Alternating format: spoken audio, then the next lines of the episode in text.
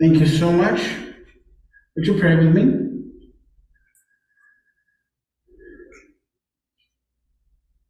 Loving God, speak to us your word of grace, your word of love. May it challenge us. May it bear fruit in our hearts that we may be doers and not just hearers. In the name of Jesus we pray. Amen.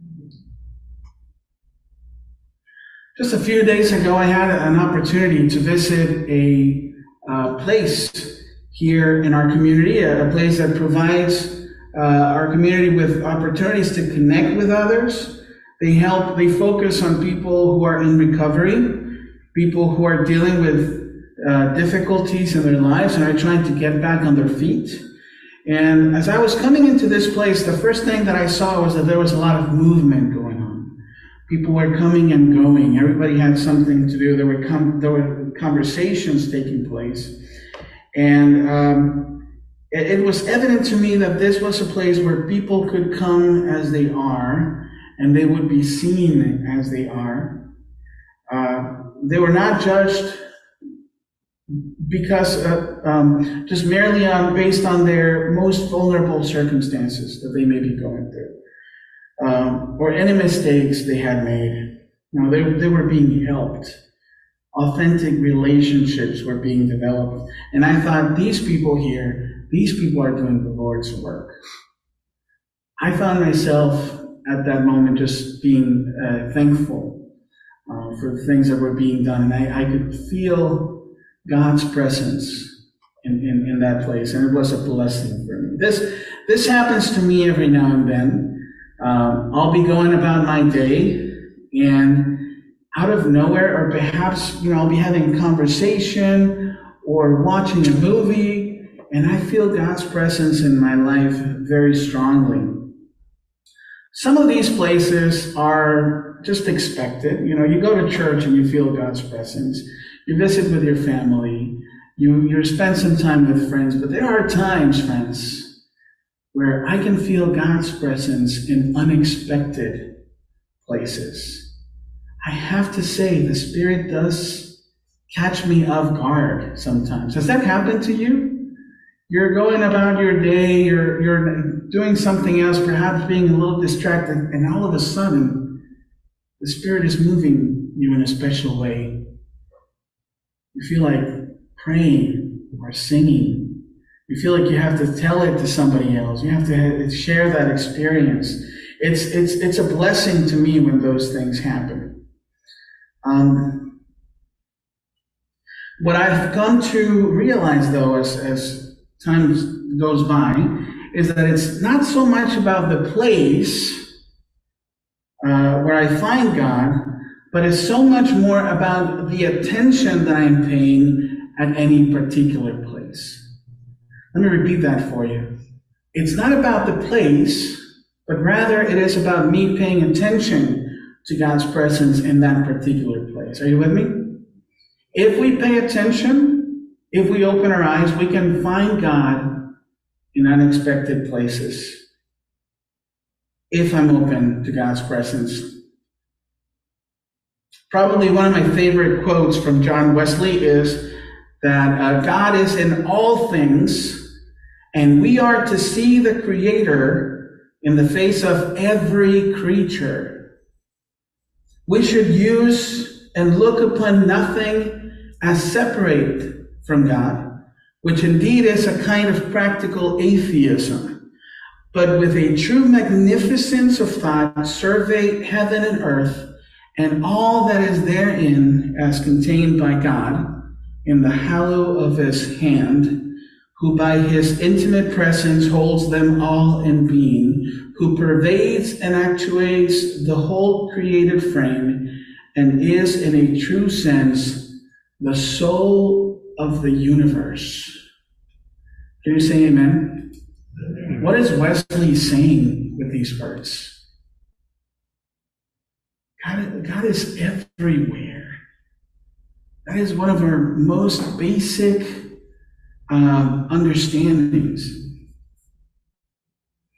But we have to listen and we have to pay attention to see God in every creature, to find God in every place, because God is in every place. God is, according to Wesley, the soul of the universe.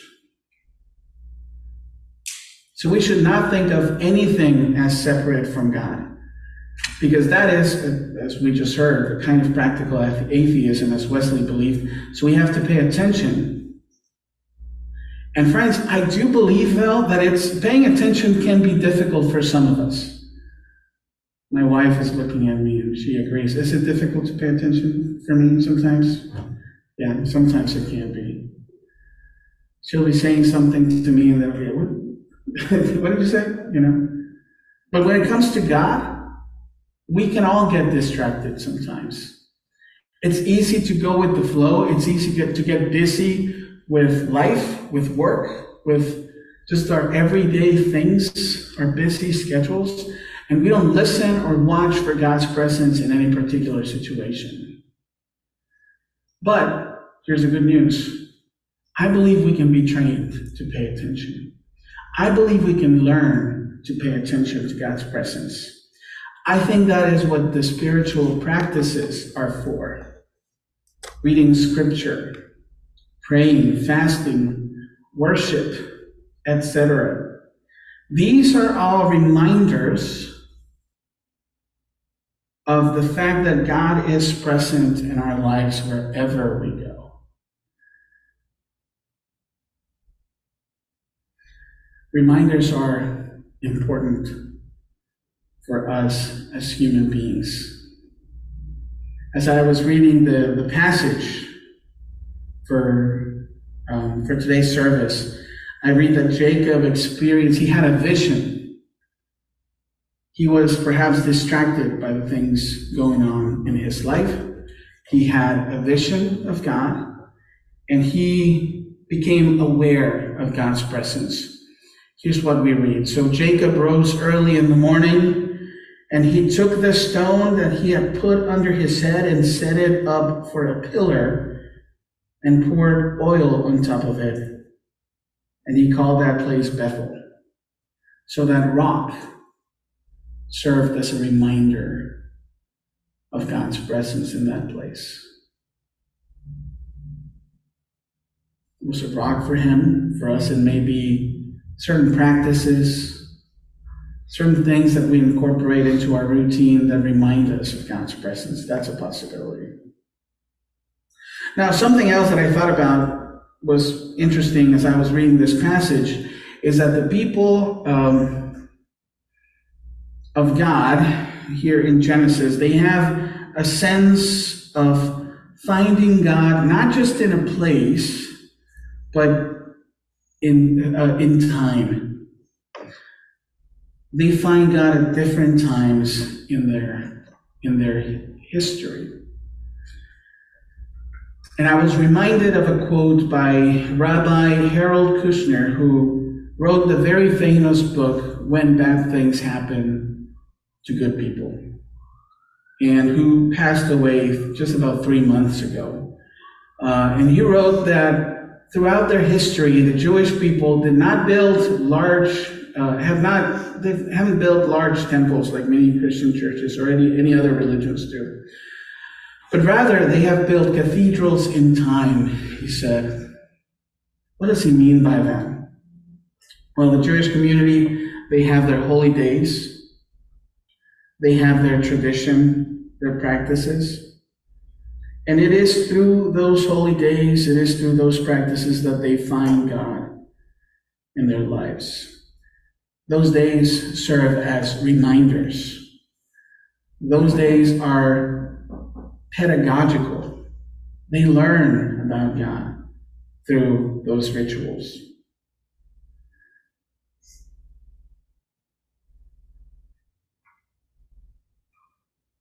I feel like I could learn much from just that um, understanding of the divine. Because sometimes I'm not very careful with how I use my time. Sometimes, like I said, I can get distracted. Sometimes I can uh, use my, my time in, in, in, in things that are not as beneficial. Um, but if I recognize, if I understand that God is present in time, then I can look for God in my uh, in my everyday life and find ways to honor Him every day.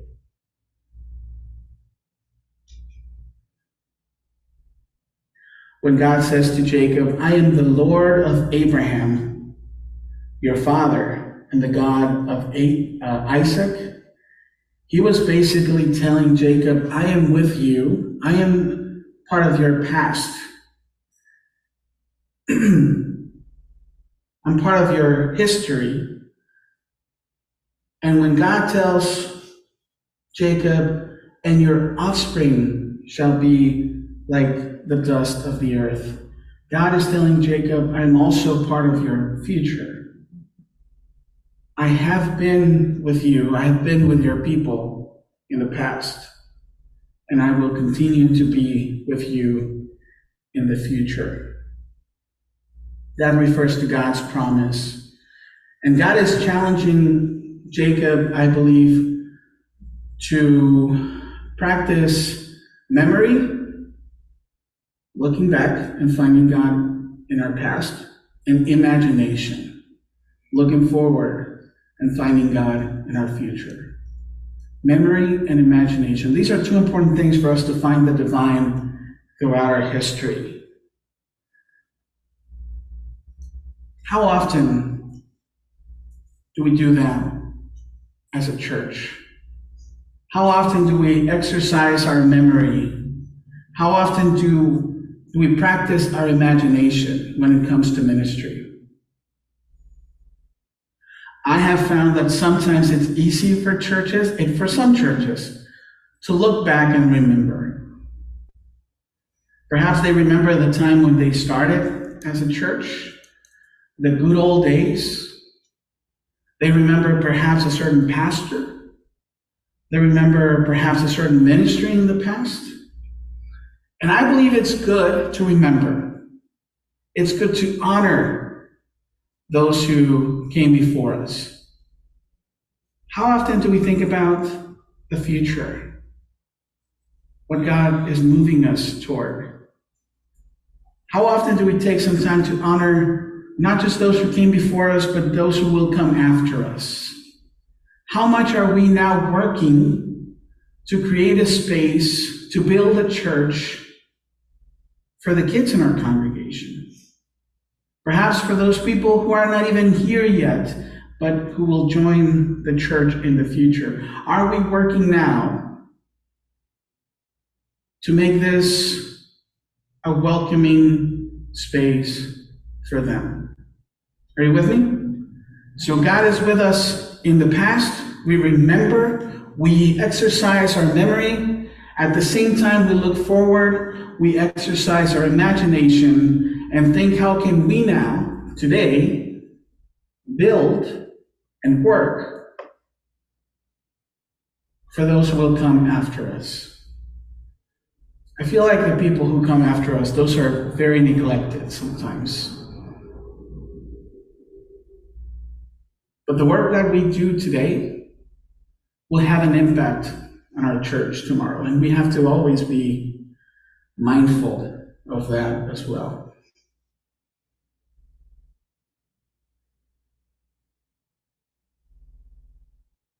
And at all times, we have to be mindful of our present as well. What are we doing today what are we building today? We talked about seeds last week. What seeds are we planting today that will grow and bear fruit for those who come after us? Today, we get to make a difference.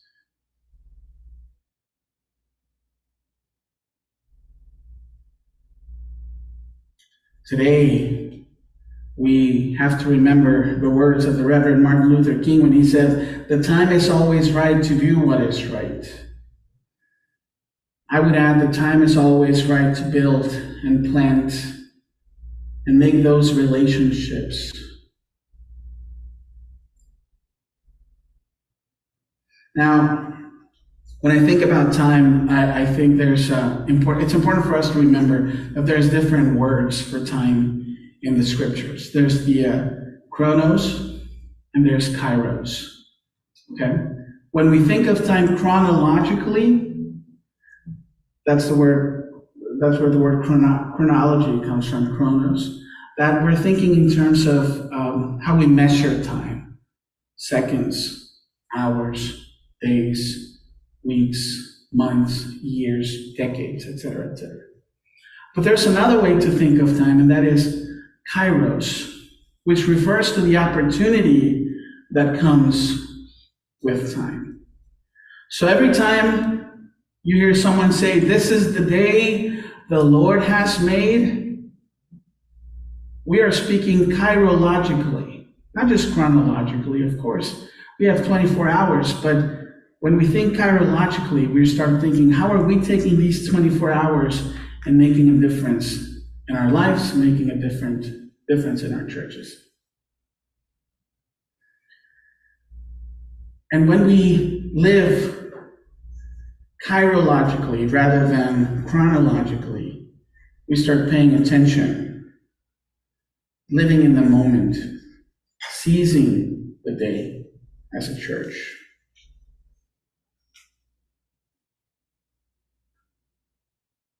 When we were talking before the service for Bible study, I, I, I, talked about a district superintendent that I had in New Jersey. And every time he preached, he would finish his sermon the same way. And it was very memorable very simple. He would say, This is the time, and we are the people. This is the time, and we are the people. Now, what does he what did he mean by that? Anybody cares to take a guess? This is the time. What's that? Be a witness. Be a witness, yeah. I think what he meant was we can't wait for tomorrow to make a difference. We can't focus too much on the past and idealize the past in a way that keeps us from doing the work today. I don't know, this is the time. History is being made today. He was thinking kairologically. And when he said, We are the people, he was putting the responsibility on every single one of us to work and make a difference for the church and the community. One of my pastors in Mexico used to preach um, about the prophet and how one of the prophets and how God called him, and the prophet said, "Here I am, send me." Have you read that story before? He, well, my pastor used to say, "Well, sometimes the way we respond is, here I am, send this other guy who's next to me." But when we think kairologically, when we understand that this is the time and we are the people, there's no way we're going to put the responsibility on someone else. Rather, we're going to take ownership of the call. We're going to take ownership of the promise. And we're going to do our part, whatever we can do, as small or as big as it is, to make a difference in the church. Not waiting for tomorrow. No, not, not waiting for uh, when things may be more according to our expectations because the time is always right to do what's right. Not focusing on the past in a way that distracts us from the present. Not just focusing on those people who we consider to be more prepared or more eloquent or, or better at doing things. No, no, friends. This is the time. And we are the people. Can you say amen to that? Amen. But we have to take the time to remember. We have to take the time to find, to, to pay attention, to listen to what God is telling us to do in this place and at this time. The church throughout its history has faced many challenges, many challenges. But the challenges that the church faced even 20 or 30 years ago are not the same challenges that the church faces today. And the people who came before us, they did their work. They're, they did their ministry. They planted those seeds. But when it comes to dealing with today's challenges, friends, we are the people. It is up to you and me. This is the time. We are the people. If we listen to God's voice, if we pay attention, if we live, if we live kairologically, friends, I believe we can make a difference today. I believe God will use us and make a difference through us in this place if we're open to it. Can you say amen? Let's pray. Loving God, we thank you so much for the challenge that is your word. Sometimes it's easy for us to get distracted. We fill our schedules with all kinds of activities. We focus on perhaps the past or we dream too much about the future. But God, you're challenging us now to realize that you are in this place right now. Help us pay attention. Help us listen to your voice. Help us work now and plant those seeds, not just to honor those who came before us, but to uh, create a more welcoming place for those who will come after us. Help us step up to the challenge and be the church that you are calling us to be at this time, in this place. Help us listen to you. Help us when we when we lose our way or get distracted. Help us when we uh, get tired. And help us always rely on you, on your spirit. For we know that you sustain us. You shape us. You nurture us. Just like you have before. And you, just as you were with us in the past, you are with us today. And you will be faithful in the future. And so it is in the name of Jesus that we pray. Amen.